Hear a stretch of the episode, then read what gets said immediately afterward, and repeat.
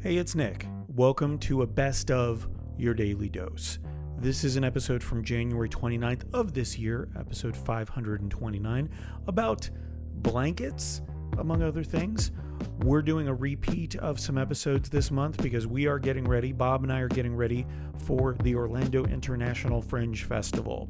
We have shows the first Friday and Sunday, and the second Saturday and Sunday. Go to orlandofringe.org and look up You Belong Here to get your tickets. Thanks. Welcome to your daily dose with Bob and Nick. It's Bob. I'm recording this intro having no idea what episode Nick will decide to release today. And that's okay because I know these things about every episode I've ever recorded with Nick. It's going to be short, it's going to have some interesting topic that we both find fascinating. We'll joke about the topic and each other and generally have a good time. I'm guessing that's what you tuned in to hear, so go to it and enjoy this dose.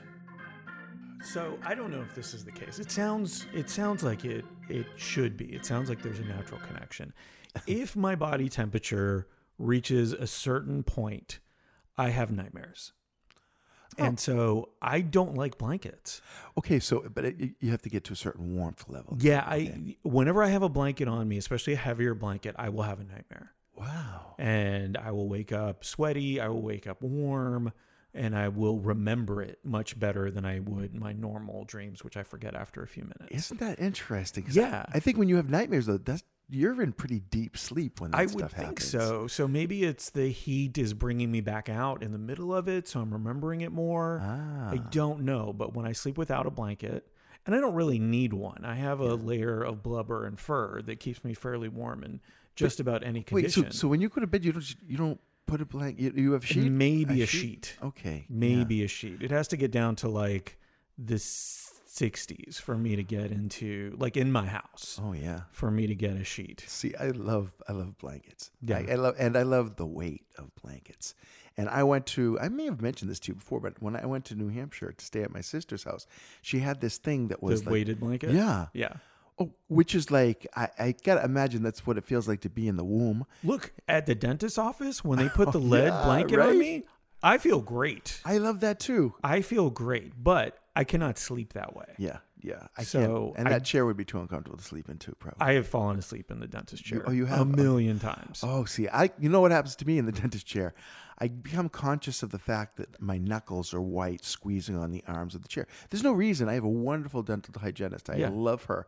Uh, it's just that having someone working in your mouth uh, that deep, yeah, it's it's not anxious, natural. yeah. It's you know, Yeah. and I can't not I think of trust mouth on it. people naturally, so I think that's probably the difference between you and I. in your mouth, whereas you just mistrust people quite a bit. in my mouth. yeah, Okay. yeah, I think it's in and around your mouth. I think it's probably safer to question whether why someone's in your mouth. okay, so when you're getting a haircut, are you relaxed or are you also tense? I'm relatively relaxed. Although it seems like, guess what? I feel like um, I used to have a relationship, okay, with with Rosemary. Okay, she used to cut my hair all the time, and I loved the way she cut my hair.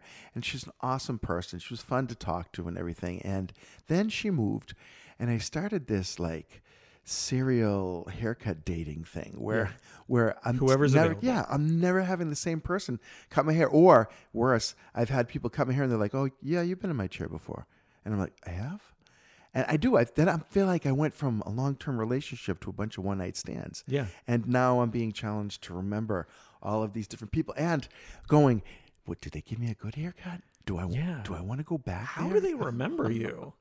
I, I think I want to ghost this one Do you I have a very specific uh like pattern of moles on the back of your I- head? I Maybe don't- That they I- just yeah. like that's weird. it says "fu" on the back of his head.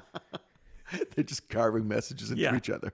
I know he's with someone else. Yeah. Um, and the thing is this I don't feel like the people that I'm with these days listen to me. Yeah. I don't like, I just don't feel like I've gotten a really great haircut in a long time. So a great haircut also has a component of great conversation involved. You know, well, you know, I don't even need that. I just need to walk away looking good, or being able to reproduce whatever happened in there, you know, at home. And I just feel like they're just doing whatever they do. You know, it's like I'm going to give you this haircut. You can tell me all you want. What are all your preferences? Okay, and then I'll give you what I was going to give you in the first place. Okay. So I think you, I, I think we're getting to some trust issues in general. um, I'm also liking how we started talking about me and then it became all about you. That's not unusual, I guess. Yeah, that's called your daily dose. Hey, it's Nick. Thanks for listening. After two years of doing this show, uh, 500 some odd episodes, you'd think we would run out of things to talk about. But as long as we can keep starting on one topic, then jumping to another, then tangenting to a third and maybe fourth area, I think we'll be able to record for a long time. Have a great day.